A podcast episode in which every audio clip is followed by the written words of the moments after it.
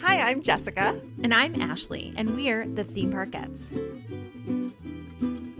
Find out more about us, our store, our vacation planning services, and more at themeparkettes.com. Today, we have a guest on our show who we have been wanting to have on here for quite some time. This guy has been my friend for years. We actually met the night I met my husband. That was really that was a big night. He was the guy behind the karaoke KJ booth at a bar called Sardo's in Burbank, which I frequented for years. The guest and I became friends. He was the DJ at my wedding. We've worked together as actors.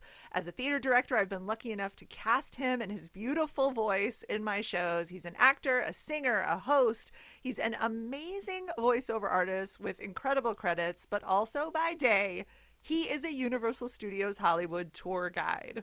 But not only is he a tour guide, but when you're waiting in line for the tour, he's also one of the tour guides in the video. Claim to Mm-hmm. fame. Claim to fame. That's right. And we are so excited to have him on our podcast to give us the real behind the behind the scenes.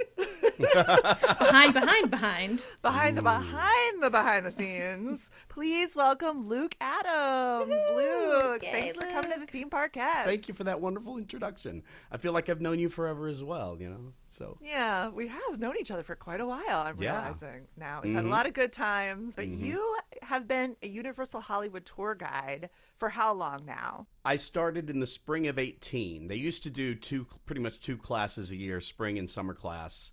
And uh, it, it's been a while since they've hired, but uh, right, because of, of course, the pandemic. But uh, yeah, I'm spring 18. When I see another person in my class in the break room, it's like spring 18. You know, So that's the thing. We have to get into this because I know there's people interested in how you actually would get to be able to do something like this. But before we get into that, I'd love to know uh, if you could tell us a little bit about your performer background. Did I do a good job? Like, You, ab- you absolutely did, and I've been one of these. I'm one of these people who likes to do a lot of things, and therefore I don't really focus on any one of them very hard. And and I'm very lucky though that a lot of things have kind of fallen in my lap over the years. Um, but yes, it's um, you know you say voiceover. I broke into voiceover in L.A. because one of our regulars at a place that I used to host karaoke was Seth MacFarlane and it was uh, you know I met him right as I think just a few months before Family Guy was canceled the first time, and they were working on American Dad, and then Family Guy came back, and I got to sing. Uh, there's a Back to the Future episode of uh, Family Yes. Guy. Uh, Meet the Quagmires. I'm the guy who sings Earth Angel at the Yep. Enchantment of the Sea Yep. dance. Wait a second. Yep. Jessica, you only. I. Okay. I have so many questions at this Yeah, podcast. okay. We don't even have time for this. Stewie also says his name, like his real name, in the Star Wars one, too. Well, that was the really second. cool. The, in the first Star Wars episode, I'm the guy, the stormtrooper, I guess, on the intercom when Peter they're rescuing Princess Leia and is like, uh, "Everything fine here? Situation normal? How are you?" I'm the guy who's like, "Well, it's been better. You know, my girlfriend, she broke up with. You know, we had this whole back and forth." But in the second one, Darth Stewie did uh, when he was telepathically communicating with Luke, say, "Luke, Luke Skywalker." yes. Oh, I was trying to get a hold of Luke Adams. His number is right next to yours on my helmet phones. Um, how you doing? You know, you know, that that whole thing, and and that was fun because you know at one of the Seth's parties, uh, somebody came up and go, they dropped your name in one of the episodes, Yeah. because I knew a bunch of the writers and Seth at the time, and so that was kind of funny.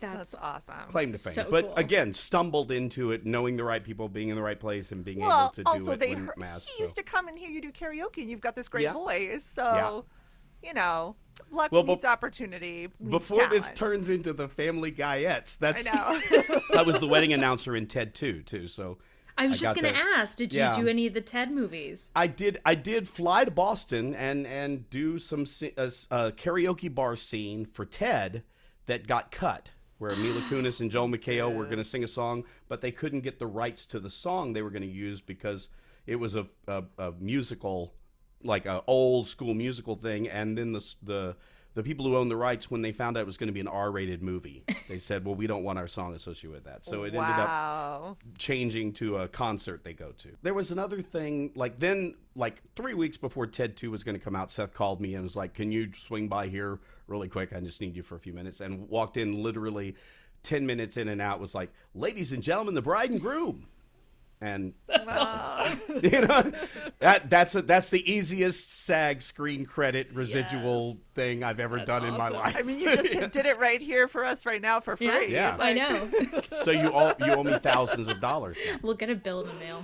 honestly, he's a great guy and uh, just gave me a lot of opportunities that again I just stumbled into. So my original background is theater, and so I'm you know member of Equity, get gotten to do some great shows, but uh, but just love to perform, but you know hate trying to get a job. So it I end up doing a lot of things that just kind of get I stumbled upon. yeah, but you didn't stumble upon the studio tour. That No. was something that you wanted to audition for, right? the the studio tour was one of the most difficult uh, things to get ever that I've ever had to go through, and um, I mean difficult in a good way. But um, basically, if we have any people that are thinking about, I'm not sure when they're going to reopen, but they will be soon, and I make you a promise uh, to both Ashley and Jessica, when the announcement comes out that they're going to be doing a hiring.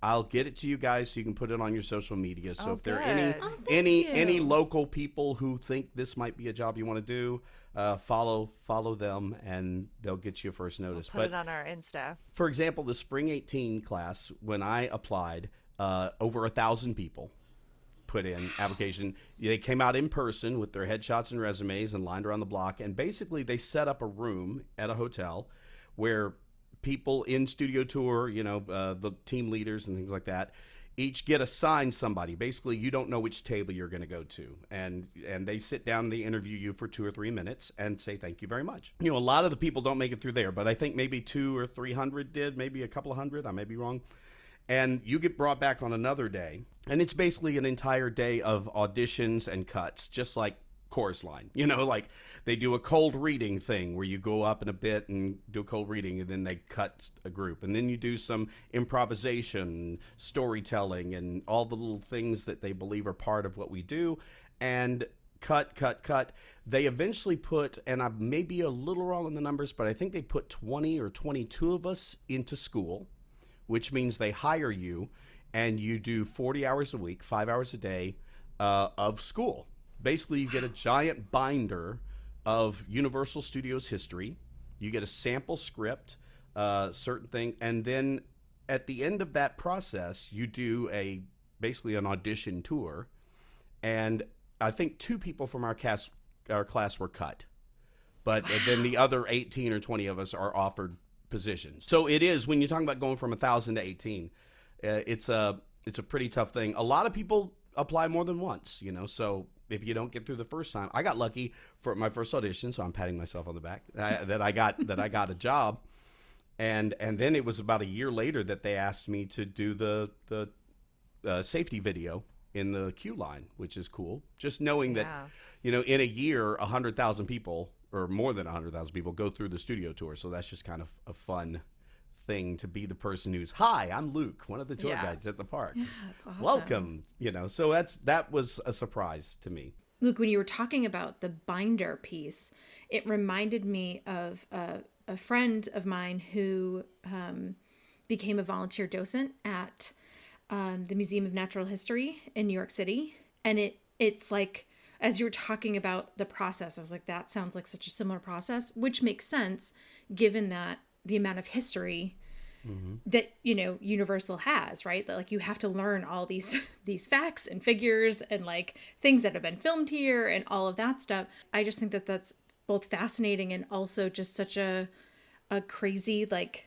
weight to take on like responsibility of like knowing all of this stuff and being able to just Well, just that's so impressive. it's kind of i guess it's kind of a responsibility but uh, it's also an opportunity because when you talk about uh, uh, you know universal city and this is where i don't want to go into my tour guide spiel but founded in ni- 1915 so we're talking about 106 years of history. So basically every building you ride past has a story not just a story, has dozens of stories. You know, so Mm-hmm. in, terms of the number of things that filmed have filmed in any one particular building, our oldest soundstage was built in 1925. So when you talk about like Soundstage 12, that uh, up until last year was the home of The Voice. You know, with all the big audience scenes, but that was also it, 1931. That was Dracula's castle Oh my gosh.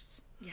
and it was Scarface's mansion, and it was the visitor center in Jurassic Park. And so you're you're passing by one building, and and it's like, what do you want to talk about in this building? Right. And and so it, it, the other interesting thing is that I- I always encourage people in LA, uh, and even if you're visiting, take the tour more than once because a common misconception is that we have a script and that this is just like any other ride. And if you go through it once, you're going to get the same thing that you go through a second time. And we don't. We have certain requirements, like if something is filming or something is about to hit theaters, or that we have to to mention. Right. But we're mm-hmm. out there for 45 minutes to sometimes 70 minutes based upon, you know, things we get stalled or other things. And so different tour guides like talking about different things.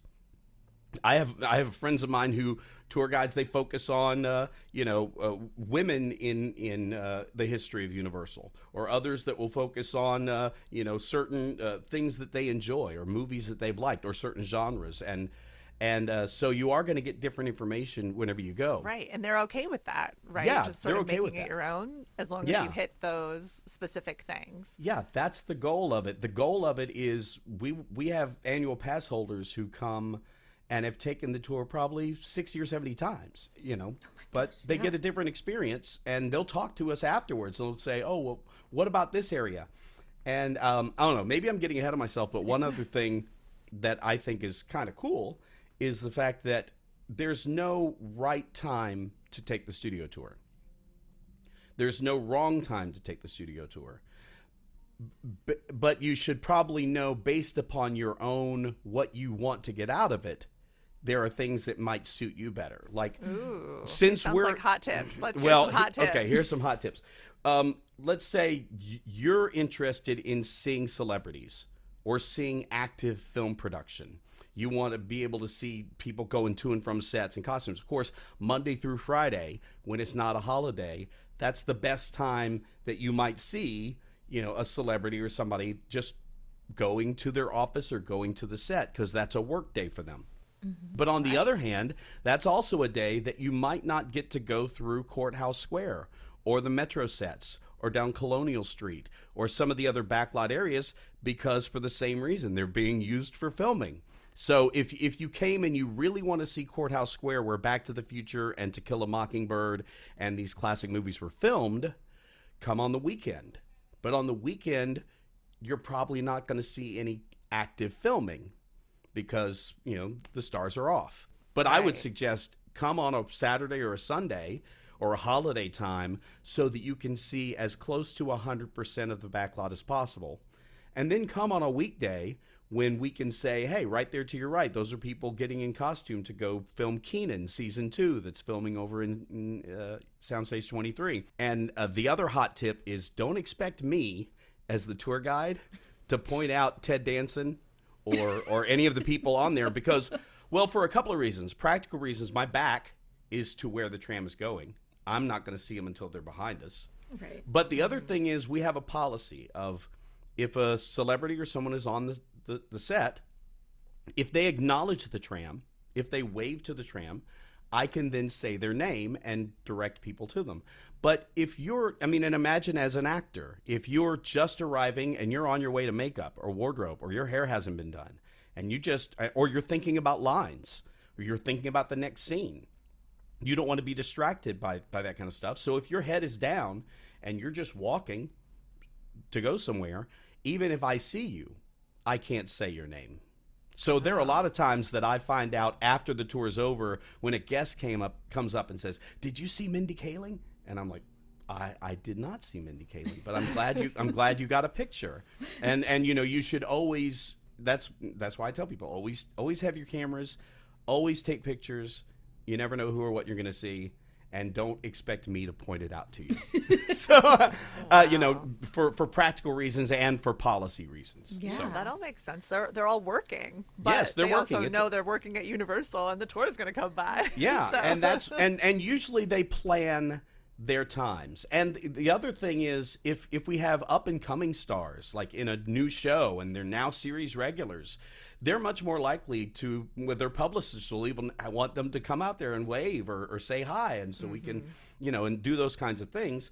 Um, but you know, it's again, it's a case by case basis. We had Vin Diesel stop one of the trams a few months ago to to to say hi to people taking the tour, and he was on the lot, and you know, so those kinds of things do happen. People always ask me, it's like, do we really see stars? Yes, of course we see stars because a lot of them have offices here on the lot that Yeah. you know if, if they have a production company or if they have if they are they're meeting with somebody you know on an upcoming project they might not even be filming but they might have to come on the lot for work reasons so never know what you're going to see Do you have a focus? Like you were mentioning that people talk about certain things. Is there anything in particular that you like to focus on or highlight when you do the tours? it's always my favorite movies. You're going to hear several things about Jurassic Park, you know, and I do love Back to the Future, and I love a lot of those classic things, but also the history. I love the history of the studio tour, and since the studio tour has been around so long as well, uh, there's just certain things that are classic studio tour things. It's almost like you know, not to mention another place, but kind of like Jungle Cruise. You know, there are certain things that you know you're going to get, but you get a little different flavor based on your, you know, the guide. Uh, I love Jaws. I love the earthquake. It's it it's it brings in that same kind of joy to me as when I first saw them Yeah. and and I try to make sure that you know somebody, no matter when, no matter what tour, somebody is taking the tour for the first time. So try and give them that experience. I was lucky enough to take Luke's tour just recently. It was great. I actually did a TikTok live from the entire thing. Well, most of it. When when you go in the buildings where you do the Yeah. Fast and the Furious and the Kong, uh, that wasn't really a good time to be Yeah. going live. Put But, your cameras um, away, yeah, for those. yeah, time to put your cameras away and put Yeah. your 3D glasses on and enjoy this part. That's always Mm-hmm. fun um, because it's a long tour. People, some people don't realize it's like a can be up to an hour, right? Yeah, that's and correct. um, I can say from being on Luke's tour, not only was it great, but yeah, you focused on you brought out uh, Star Trek. yeah, and, and and here's another misconception. People think that you're only going to hear about Universal properties when you're on the Universal tour. And we do focus, of course, we're going to focus on our properties cuz we love them. We're proud of them and proud of the shows and proud of the movies. But you know, sometimes if I see somebody in the first car wearing a Captain America t-shirt and we're riding up our New York street on the metro sets, I will make sure I point out that Captain America the First Avenger filmed on this New York street and when Chris Evans, you know, got the super soldier serum and chased a Nazi, there were parts of that chase that were filmed on our backlot. And and there are Disney movies and Warner Brothers movies and TV shows and Sony TV because uh, one of my favorite things about Hollywood, Hollywood learned a lesson a long time ago that I think other industries and and not just industries other things need to learn as well. That if we work together at like as studios to give directors the tools that they need to to tell the best story they can mm-hmm. All of us make better movies. All of us mm-hmm. make better tv shows. So sometimes universal director might need something on the warner brothers lot and sometimes a warner brothers director might need something on the universal lot. And the fact that we'll work together that way helps everybody. So even though it's competition it's kind of friendly competition in hollywood. I have to think that because you're such a movie fan, that helped you get this get this gig, right? I mean, do you have advice for people going into audition, or like either you are a movie person who can retain all this information and likes to talk about all this stuff, or you're not? What do you think? Yeah, I think with when you're applying for any job, think about the actual job. And because no matter what, there will be a day where you wake up and it's a job. You're just going to do your work. But you've got to be able to to to put it into your mind that first of all, I'm very lucky to be here. All I have to do is look around me in the back lot on a beautiful day and go, wow, you know, lucky to be here. Look, there's the back lot, you know, and feel fortunate. But do you are you the kind of person that likes talking about movies and TV shows and Hollywood and the industry and and not just that but the incredible carpenters and set designers and makeup artists and wardrobe people all the things that come together to make a movie and and you know it's it's an overused word you know it's infotainment. We try to be informative but we also try to be entertaining. If you left the tour and you didn't feel like you learned something, I did a bad job. If you if you didn't have fun, I had a bad I did a bad job. So, that, but Is that but what if you're we the do, Ashley? Are we infotainment? Is that I hope I think so. Are we? I don't know.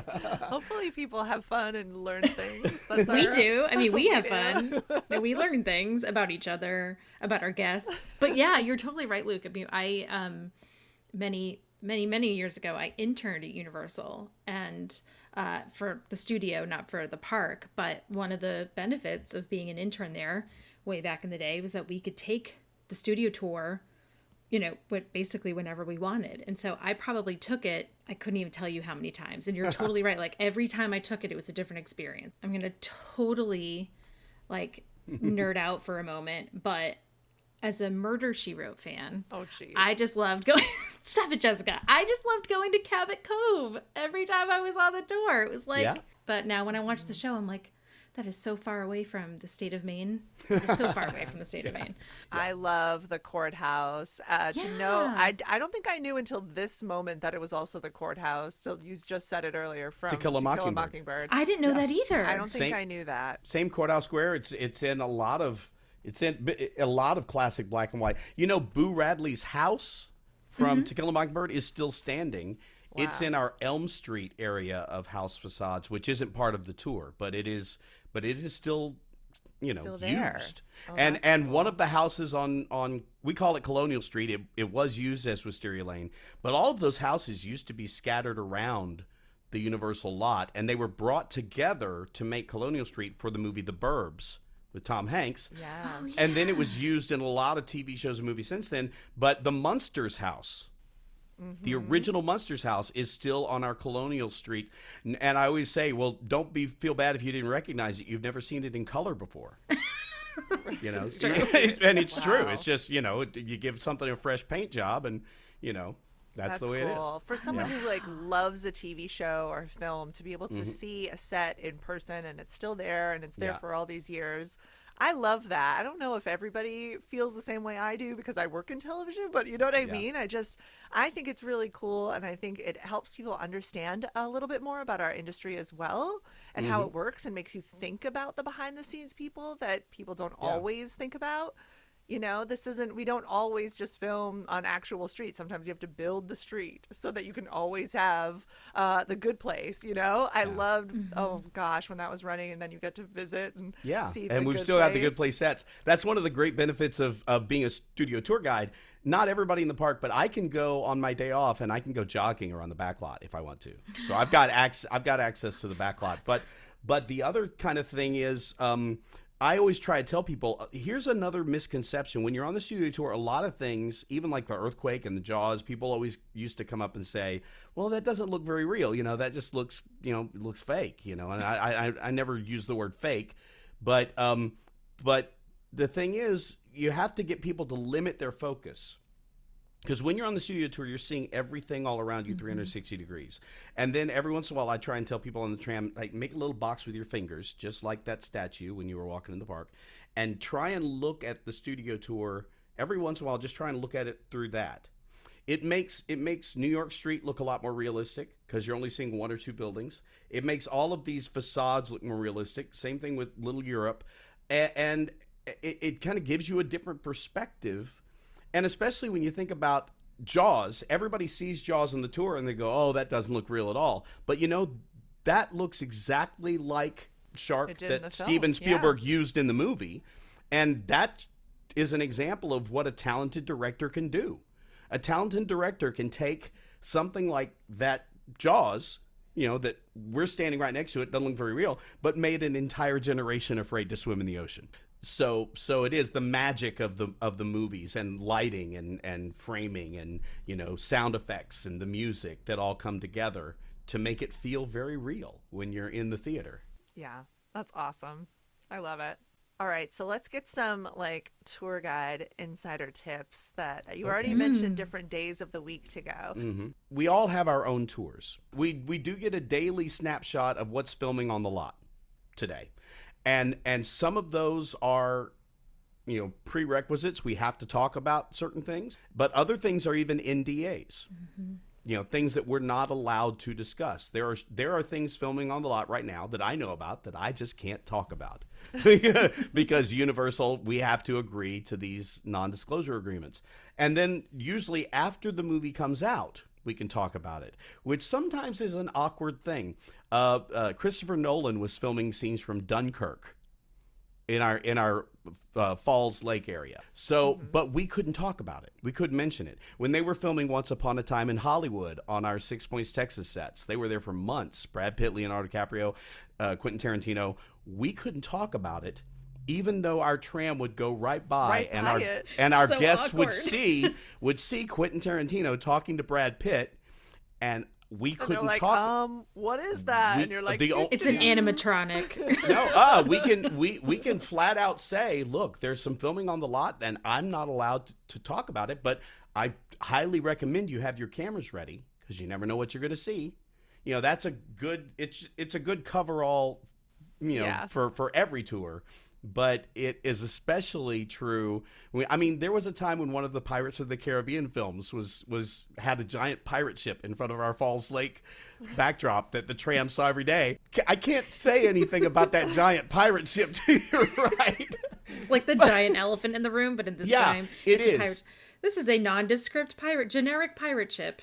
Nothing to see here. Yeah, the NDA goes away once the movie is released, and a lot of times, like right now, even though when they were filming Once Upon a Time in Hollywood on our six point sets, we couldn't talk about it, but now it's a thing that we're asked to talk about because everybody has seen it in the last year or Yeah. two, and they've and and it gives people that idea of yes, you saw it in a movie. This is this is exactly where they filmed those scenes. so what's your personal favorite part of the tour? Ooh. Or do you have uh, a favorite fact? Like, what's your favorite? Like, is my, I say it every tour. Oh, the one thing I say on every single tour is, um, or that I mention is, uh, uh, you know, I talk about Soundstage 12, but also I talk about uh, Soundstage 21, which because it has a great history. Um, Superstore. A lot of people, when they watch Superstore on NBC, they thought that that was filmed in a superstore. The pilot was actually filmed in a. Uh, it was a former superstore that had closed up, and they actually went in there and decorated it to be Cloud Nine and filmed the pilot. Once the show was picked up, all of the sets for the superstore were built inside three of our sound stages. So it's Yeah, not an actual it. it, it it's so not an actual superstore. But the interesting thing for me about Stage Twenty One that was used in Superstore is that as a Jurassic Park fan, you remember the the scene in Jurassic Park where the kids were up in the tree with Dr. Grant and the Of dinosaur course. sneezed, yeah. covered the girl with dinosaur snot and all that stuff. That was also filmed in Soundstage 21. What? yes, and it, even though it's supposed to be a jungle and outside, they built the tree, they built the da- dinosaur, all of that. Uh, so it, I think it's a great example because it gives you an idea of the space. And mm-hmm. speaking of space, that same uh, building was also NASA's Mission Control Center in Apollo 13. So that's a good example of how versatile the spaces are. That's my little tour tour guide spiel on S- Soundstage 21. So I love that. And we're back in the and car again. And- yes, and we're back. Yeah. So so the fact that they could trick you and think that you were outside, Yeah. but everything there was was built inside, I think is so cool. And that's a tribute to the talented craftspeople. I mean, the people who build these sets, the people who build uh, you know, the tree and the dinosaur that don't get a lot of credit, but but the movies wouldn't be the movies without them. I remember I got to see um the National Treasure 2 set. You know that part where they're like balancing on a big I don't even know they have to f- figure out how to get on all the corners at the same time. They Oh made yeah, they're that. inside. Uh, they're inside um, Mount Rushmore, Yeah, and looking it's for like Cibola, the all city of gold. Not that I've seen that movie a million times. or amazing. I was like, how much they, they've built everything. They don't have to CGI hardly anything. Like this Yeah. is all real. I think we're just so used to sometimes seeing CGI that we forget that a lot of these sets are practically made.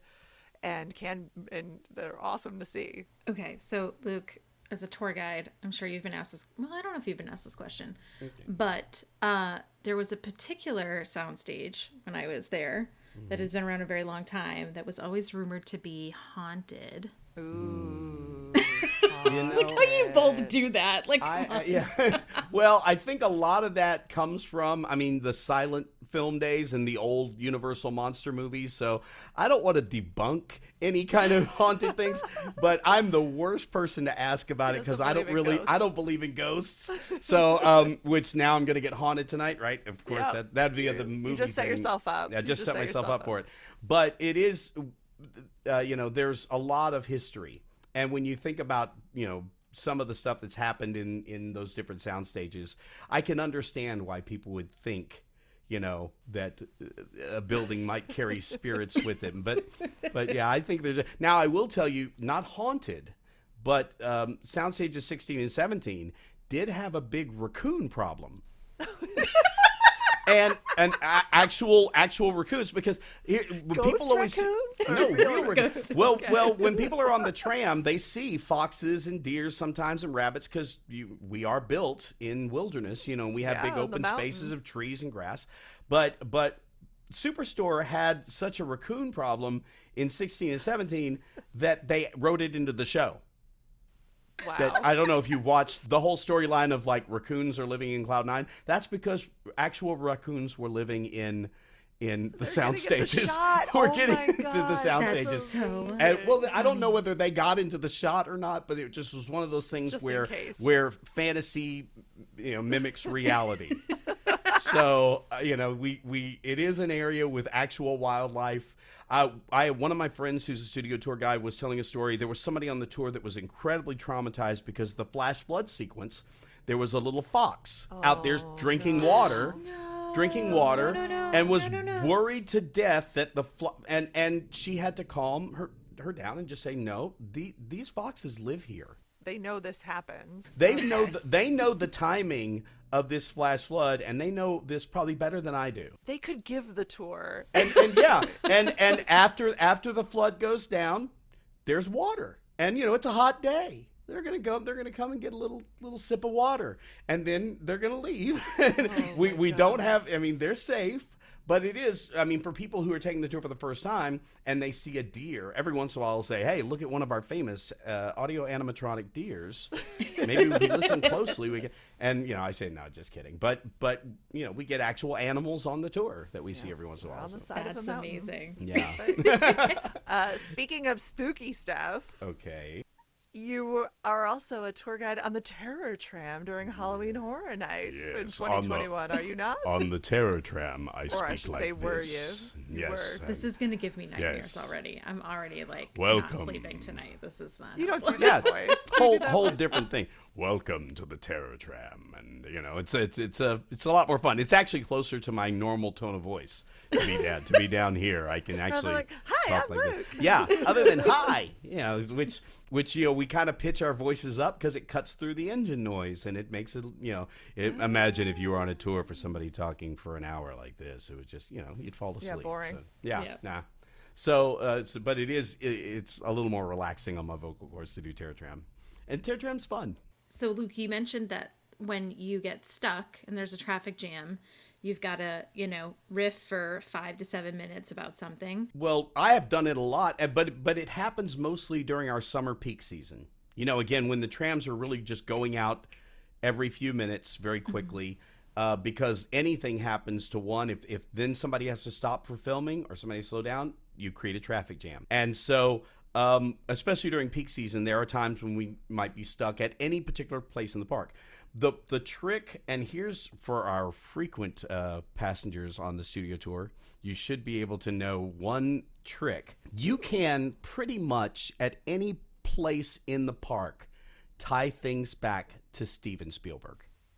I mean, yeah, anywhere you are in the park, you can segue into if if you've got Steven Spielberg material or if you've got Alfred Hitchcock mm-hmm. material, no matter where you are in the park, you can put it to good use. And you might never use it, But if you can sit and talk for five minutes and then go into, we have a couple of long clips about because Steven Spielberg started his career on the Universal lot. Right. And so and, and and so in every part of the lot, there's something that Steven Spielberg had something to do with produced something whatever so and and and it's somebody that they all know everyone knows so again that's kind of one of those things that if you're taking a tour and you've been sitting for a while and your tour guide starts talking about Spielberg. You're Yeah. like, okay, we're vamping. We're we're just They're- vamping they're now. we're waiting. But Spielberg but that does not mean don't pay attention to it. It means that there is some incredibly valuable information and fun information, but that we just normally don't have time to get to on the tour. Right. For example, every time we go through the bungalows, we point out Bungalow 5195 because that was the office of Sir Alfred Hitchcock. And the and we talk about what Hitchcock does. Mm-hmm. And we could vamp for a few minutes on Hitchcock and we could show a few clips. But then, you know, you're still sitting there in that area. You can say early in his career, a young director named Steven Spielberg was offered 5195, that same Hitchcock bungalow to be his personal office, but he turned it down because he felt like that should be a shrine to Hitchcock. That's a lot of pressure, you know, to put on a young director.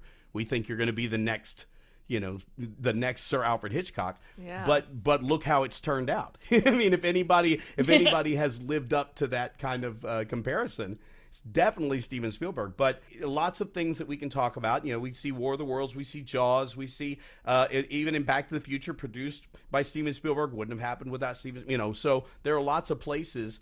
You know, our our Six Points Texas sets the oldest sets on the Universal backlot go back to the the westerns, but Steven Spielberg used them in the color purple. So again, you can connect into, it and then you can show your Spielberg clip, and then you can, you know, so there's a way to get to it your sounds material. like like two degrees of Steven Spielberg. it One is. It's the studio it, tour. it really is, and, and you know, I like to ask: uh, Is are there any young people out there who are wanting to maybe become filmmakers or work in in film?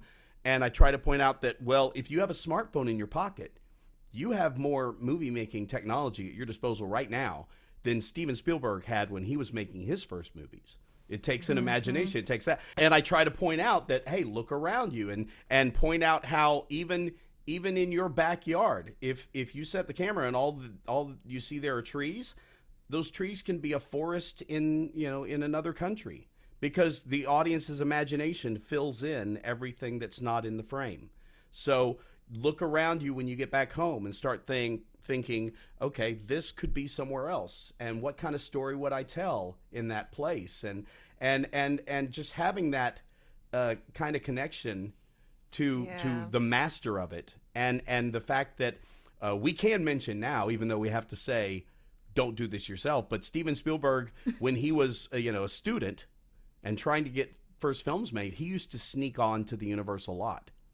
And he's talked about this in his own biographies. He would sneak on a lot, and he snuck on so often that he started saying goodbye to the security as he was leaving so that they just accepted that he was supposed to. You know, this is the late 60s, 70s. Uh, the security's a lot tighter now Yeah. But- you know, it's Yeah, next just but that, but how much of his you know craft he learned from being around and seeing other people and and and you know learning from being there so um, I, I like the fact that you know when we're on if we're stuck for 10 minutes on new york street uh, pointing out how it, you know how how it doesn't quite look real because every single what would be building is a different architecture and looks different and when you look at the whole thing it just doesn't look real. But you got to limit your focus. Uh, i use as, as an example the tv show how i met your mother. They had an episode of how i met your mother where they were running all over new york trying to find where one of them had had the best hamburger they'd ever had i don't know if you ever saw that scene but mm-hmm. but if they really filmed that all over new york city it would have been ridiculously expensive. So they filmed it all within like a one block area of our New York street Yeah. because you could set up a camera in front of one of the buildings. Then when you're supposed to go across town, you just move the camera 100 feet. You get a different look. You turn the camera around, you get a different look. You move it. And so you have one base camp, but you tell a whole story you know, without having to move the cameras very much. That's the value of the backlot, and that's the value of being able to set it up however you want.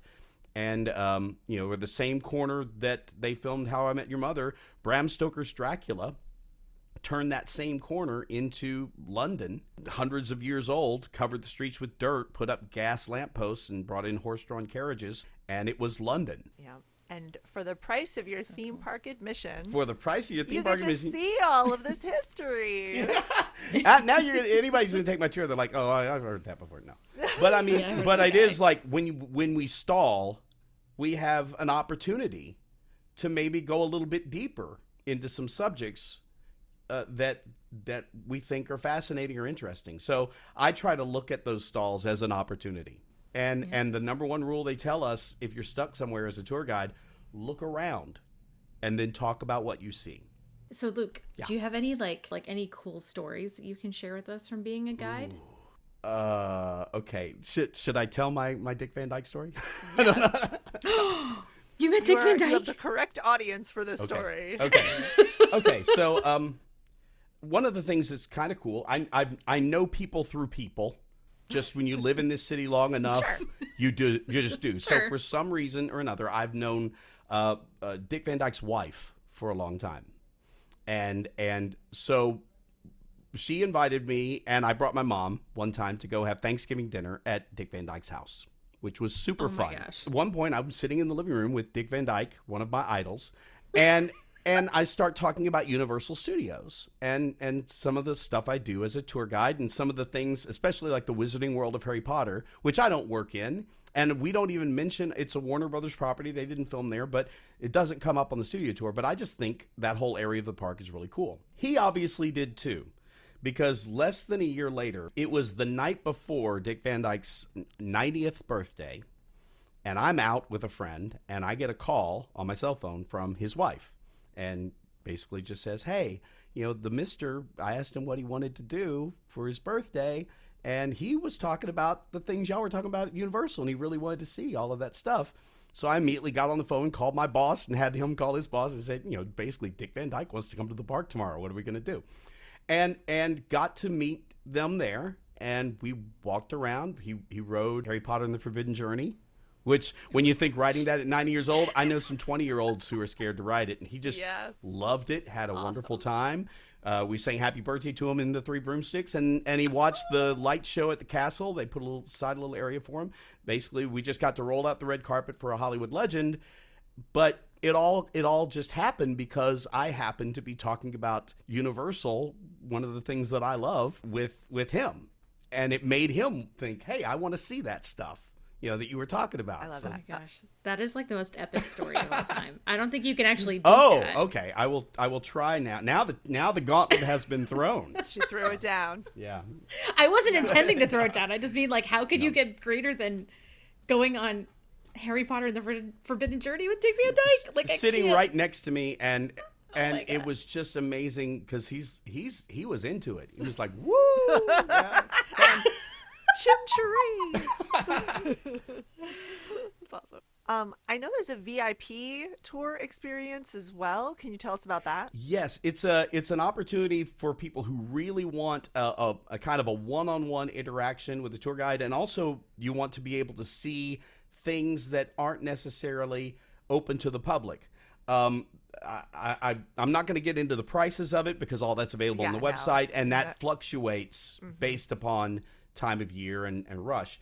But basically, you you know, based upon availability, you you, go through an- a wardrobe area. You can see props. You can and and having a, a studio tour guide that actually will take you in a smaller um, uh, uh, trolley and take you to areas of the back lot, like the War of the Worlds set or our Little Europe set, which is now the Good Place from the Good Place, which is amazing. But you get to get out and walk around in a way that you can't on the tram. If you jumped off the tram, again, you would You're be arrested. arrested. but well, I have to. admit, I I mentioned that in the video. Well, I don't say you'll be arrested. Please do not jump off the tram. You know all this other stuff, but basically if you want that up close but the other benefits of it and, and i especially recommend it if you can afford it and you only have one day at the park because along with that you do get the studio tour guide who's going to take you through the studio tour area in a small group but also walk with you throughout the park, give you front of line access to the park.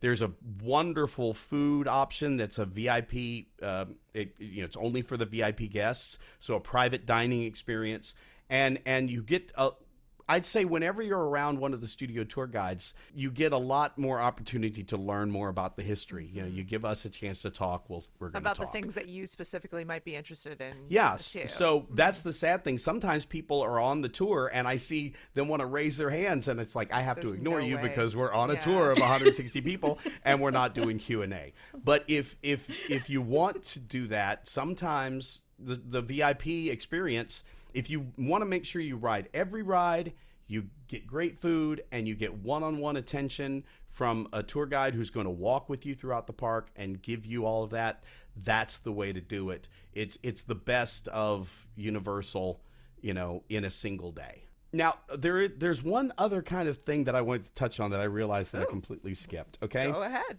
none of universal parks would exist without the studio tour. The studio tour itself was the idea you know um, Carl Laemmle used to invite people on the lot. They'd pay 25 cents, get a free chicken dinner, and watch people make silent movies. But the studio tour, in its current form, was the first of its kind with the glamour trams and uh, Edith Head designed the costumes for the tour guides and and it was that behind the scenes thing that no other studio had done but it was from that that so many people were coming to take the studio tour that Universal started thinking maybe we should do some rides. You know so they put in an E.T. ride. They put in you know these other rides. And then from that became the park. I always try to tell people when they're starting the tour we're leaving the theme park behind. We're heading into a working you know actual movie and television studio the oldest in hollywood. We're three weeks older than paramount. That's kind of cool. Got in that that- where we've been making close. movies since 1915 but when you think about universal parks in orlando or in, in, in now we've got them worldwide those don't exist without the universal studio tour. Yeah, the OG. yeah, it, it, it and and and in the company we call it the crown jewel of Universal Parks. It's it's the crown jewel of Universal Parks, and and and I I would say the other reason that they're so they're so strict in terms of who they bring on as studio tour guides, like I said, whittling it down, whittling it down, is because there's nobody else that a guest is going to spend an hour with. You know, interactions with with Universal, you know, uh, team members, five minutes, six minutes, maybe if something went wrong you know Right. 10 Yeah. 15 minutes to try and fix something but in terms of somebody that that a guest is going to spend a good chunk of their day you know listening to learning from whatever that's it you know. And and it's kind of unique in the world in terms of uh, uh, theme parks. When you go to a theme park you don't spend an hour with one per you know with one team member unless you're getting like a guided tour or something like that. So we take a little pride in the fact that we could we as studio tour you know whether you're talking about the studio tour ambassadors or studio tour guides or the drivers or management of studio tour that that all of this that we look at around the world you know started with us Definitely cool. You can tell how your love for Universal Yeah. is. I Yeah. think that's so great. yeah Okay, Luke. So at the end of every episode, we do what we like to call the Theme Parkettes Five Questions. What is your favorite non Disney or Universal theme park? It goes back to my childhood. I grew up. My first annual pass was at Six Flags over Texas because I grew I grew up in Six Flags, and I've only gone back like once or twice as an adult.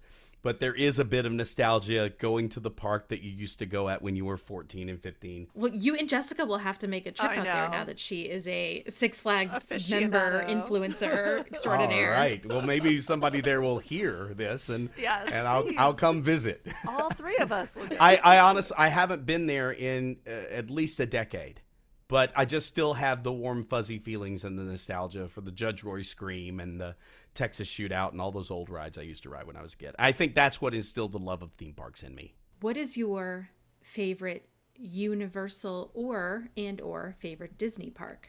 Oh, okay. Now this is like Sophie's choice because I have I have Universal that I love, but I love because of one thing.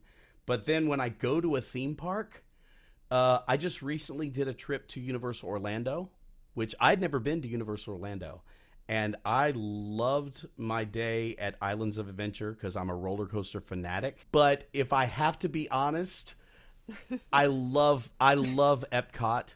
I love Epcot at, at Disney World, and I just it it hits me in all the right places in terms of my wanting to be a world traveler in a single day, and and and getting that kind of authentic experience. And uh, so so I'm gonna say I have two for very different reasons because it's not the rides at Epcot; it's the traveling around the world, and it's the food, and it's all that other stuff. Oh, we know. Oh, yeah. Yeah, We yeah, know. okay. You don't have So I don't have to tell you, but it's like it, it is a Sophie's choice. I'm going to say I'm going to split those into.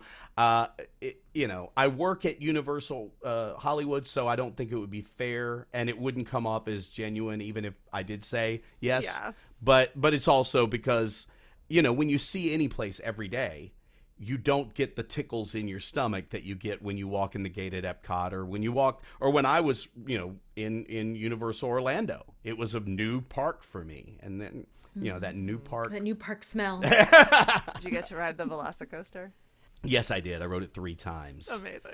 and and and it was before it was technically open. I was there at the near the end of May, early June, and they were doing the tech rehearsals. I was there by myself. I did a one person trip, flew out, did three days of the park, flew back. I think that uh, we may have helped you a little bit with some of yeah, your planning. I, remember- actually did. and so now's my chance to plug you. The, it's a long answer, but when I was going out there, I listened to uh, the Theme Parkettes podcast about you know making the most of your time at Universal Orlando, and Yay. and did a lot of the food things. I had lunch and dinner reservations every day. I was there. Yes. I, I I that's did it.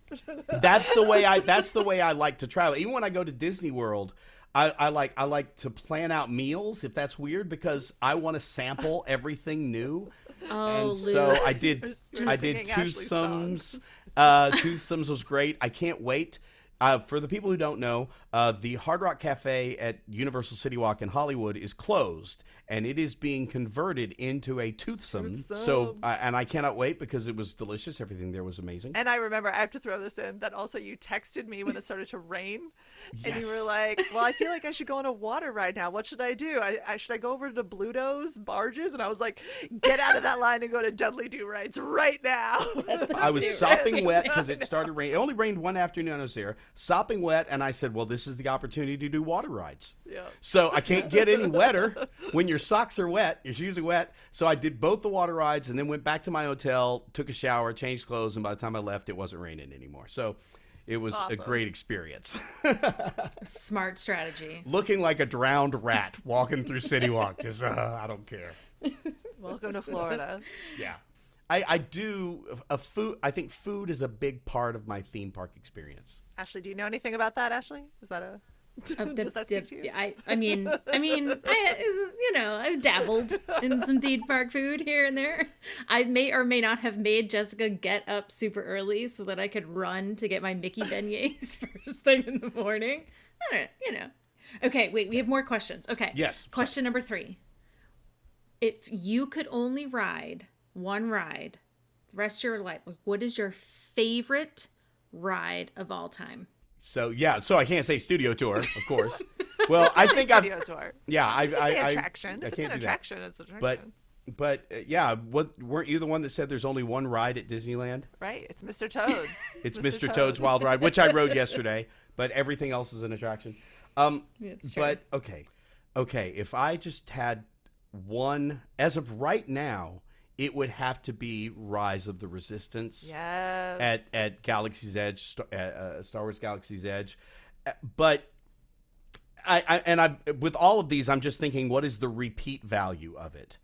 And I think I've written I've written it like three or four times. It still gives me the awe factor when I you know there's certain I don't want to spoil anything, but there are certain times, and also the fact that it's a 20 minute experience as opposed to a three minute ride.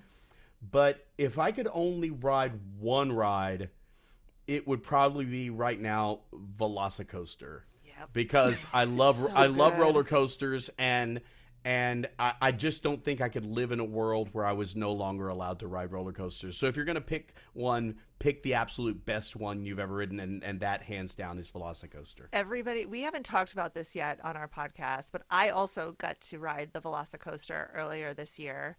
Uh, when Ashley and I went and did our four parks in two days. I also spent a day at, at Universal. And oh my gosh, I get to ride the Velocicoaster. You're only in a lap bar, everybody. Yeah. And you do this amazing top hat. You are upside down. There are so many good twists and turns. It is so thrilling and exciting that everybody who gets off this roller coaster is cheering at the top of their lungs. Yes. It's so fun. I sometimes I'll be sitting around and I'll just be thinking about the Velocicoaster. and you know you know what? And this is another weird thing for me in terms of attractions. The the line experience is an important thing to me. Like you can have a great ride but if the 40 minutes spent before you get on the ride is you just standing in a thing you know Yeah. a maze and waiting Six for a turnstile and whatever. Yeah, I like those sorry that that loses me. And and the velocicoaster has a great Mm-hmm. line Queue. experience The queue is fantastic. I, I just I could not see myself living the rest of my life and not riding on a roller coaster ever again. So has to be Velocicoaster right now. Good choice. Even though I haven't ridden it yet. You- but you I- She's better. heard me talk about it only You a better. million times. You better do it. literally like everybody in this like this our theme park hemisphere has ridden it and I'm the only one that Yeah. hasn't. So I now I'm gonna have as to. a as an NBC Universal employee, I, I people are going to think I'm biased, but no, it is the best. it's the well, best. Disney doesn't It's really specialize in roller coat. I mean, that's not their No. thing. They have a different thing. And we were talking about with Halloween too. They counter program very well. Like like Mm-hmm. with Dis with Disney, their Halloween nights are trick or treating and the kids and whatever. So Universal went a different direction. I can love both equally, but I don't even feel like it's a competition. Yeah, They're just with so different. Hagrid's, motorbikes, and Velocicoaster, they've they've Yeah. hit another level for sure. Yeah, Universal Yeah. has definitely picked up their. I mean, they've got the roller coaster game, Islands of Adventure, the Hulk, the the the Rocket. Oh, the all of them. They're just they're great coasters, and they have great experiences. so our second to last question is do you have any Disney or theme park claims to fame? And I feel like we've covered some, Some- of your Yeah. claims to Some fame of them, already. Any that we haven't covered. Well, You're some in the of them. video at Universal. That, that's it. Yeah, those are those are ones we've talked about already. and also, I was the very last customer, and I have a certificate to prove it, at the Burr-Bank Ice Cream Shop, the B U R R B A N K California Adventure. Before they did the remodel, and they used to have the ice cream that was. They had like like a. It wasn't a train. It looked like a train, and and um and they were shutting it down that whole area to do the remodel. Uh, and so I went the last night, and I was like, I just kind of want to, and wasn't thinking anything of it. It was like we're about to leave the park, let's go over to get an ice cream. And when I got there, I stood in the line, and it was right at park closing, and they had a, a person there like in a suit, and he was like the something vice president of Disney parks and whatever, and and said, Something we just we want to, Something, you're the final, you're the final person to take her, and they had a certificate. And they put my name on it and they signed it and I still have the certificate. It's like, thanks for taking the last ride, you know, one last ride on the Burr-Bank, whatever. I, I need to pull it out at some point, but it was just like kind of one of those weird random things. Awesome. You know? That's awesome. Uh, Luke, our last question is basically do you have any questions for us? okay, I'm gonna do the thing, and this is an inside joke with Jessica. Okay, uh, it's not so much a question as a comment. Sorry, it's our it's our Comic Con Okay. Comic Con joke that we hate that when people get to throw the lights like it's a, I don't really have a question, but I have a comment. Comment than a It's more comment than a question. That's yeah, worst things. I, so I preface it where I'm saying that as a joke, but I, it's it it is kind of a what inspired you to. I mean, you obviously both love theme parks, like I love theme parks, but what inspired you to turn that into a you know a, a social media presence and a podcast and uh, and uh, all the other things that you've done with this because I think a lot of people out there have interests but it takes a special kind of interest to devote the time and energy to it. What was it what was it that made you want to do this? To, like to not sound like I, I'm not I'm not kidding I'm being serious but it, a lot of it came out of the fact that like I had moved back east and Jess was still in LA and like we would be on the phone talking to each other and we would just spend time just throughout the like, day, texting. yeah just talking each about other like messages. theme park stuff and like yeah, talking about you know new stuff that was happening at the parks, and I don't mm. remember how we decided. I think it we were sort of like, well, if we like listening to ourselves talk, then somebody else my might. idea. It had to hmm. have been my idea I'm sure it was. because you are the Ashley is so knowledgeable about all things planning Disney. Mm-hmm. And I love that side, but I and I have the love, and I'm probably more of like a roller coaster person than she is, and Mm-hmm. I've I think I've been to more theme parks than she has, but she is like the Disney expert. I mean, to me, I don't know anyone personally who knows as much about Disney as she does, and who has planned as many Disney trips for her friends as she had. And I had encouraged her and encouraged her, as many others have ha- have throughout the years, to uh, become a travel agent, which of course she did, and she is now, and she's doing spectacularly. Because I was like, you have to start thanks. charging for your services because I we I just pick your brain constantly, and then it became like, you know what? I wonder if there's a world where we could take our conversations that we have on the phone and put them in a podcast and have these con- like we'll specifically be like, hey, let's not talk about this today. Let's put the microphones on and see if if anybody else would be interested. And it turns out we're not the only ones who love all things theme parks. Exactly. And I, I will say my the things on my bucket list, almost a lot of them have to do with I've never been to a theme park in an, in another country. So someday I'm going to be contacting uh, you, Ashley, and say, okay. We're, we got to play. Help me plan how, how I, can do this. I am this. here. I am ready whenever you want. I and I am more often than not a solo traveler. So I have to do these things like I'm I'm I'm single, by the way. Hey. You know, for- not oh wait, that wasn't directed at Ashley. That was directed to our listeners. She is But- engaged. But but but not not you, Ashley. that was the Yeah, greatest I'm- though. That was the best. I'm saying that you know if maybe there's some single female theme park person out there. Who knows? Yeah, you never know. I think there's something around about people born around our time in like the 20 years or whatever that like we grew up and like in the 80s theme parks were uh becoming like a bigger thing, you know what I mean? And I think now as adults we appreciate them plus the fact that theme parks have evolved so much into having, you know, food and alcohol Yeah, and yeah. really great amazing restaurants and I A think grown up that- experience too. Yeah. you know, I could get into the psychology of it all, but I would just say that, like, I think Ashley and I have made so many friends and met so many people because of our love for theme parks. Yeah. And uh, and for planning and travel and me collecting things from the days of yore at theme parks. And um, you know, it's just it's a fun hobby. There could be a lot worse hobbies and a Well, lot worse things. What do you say?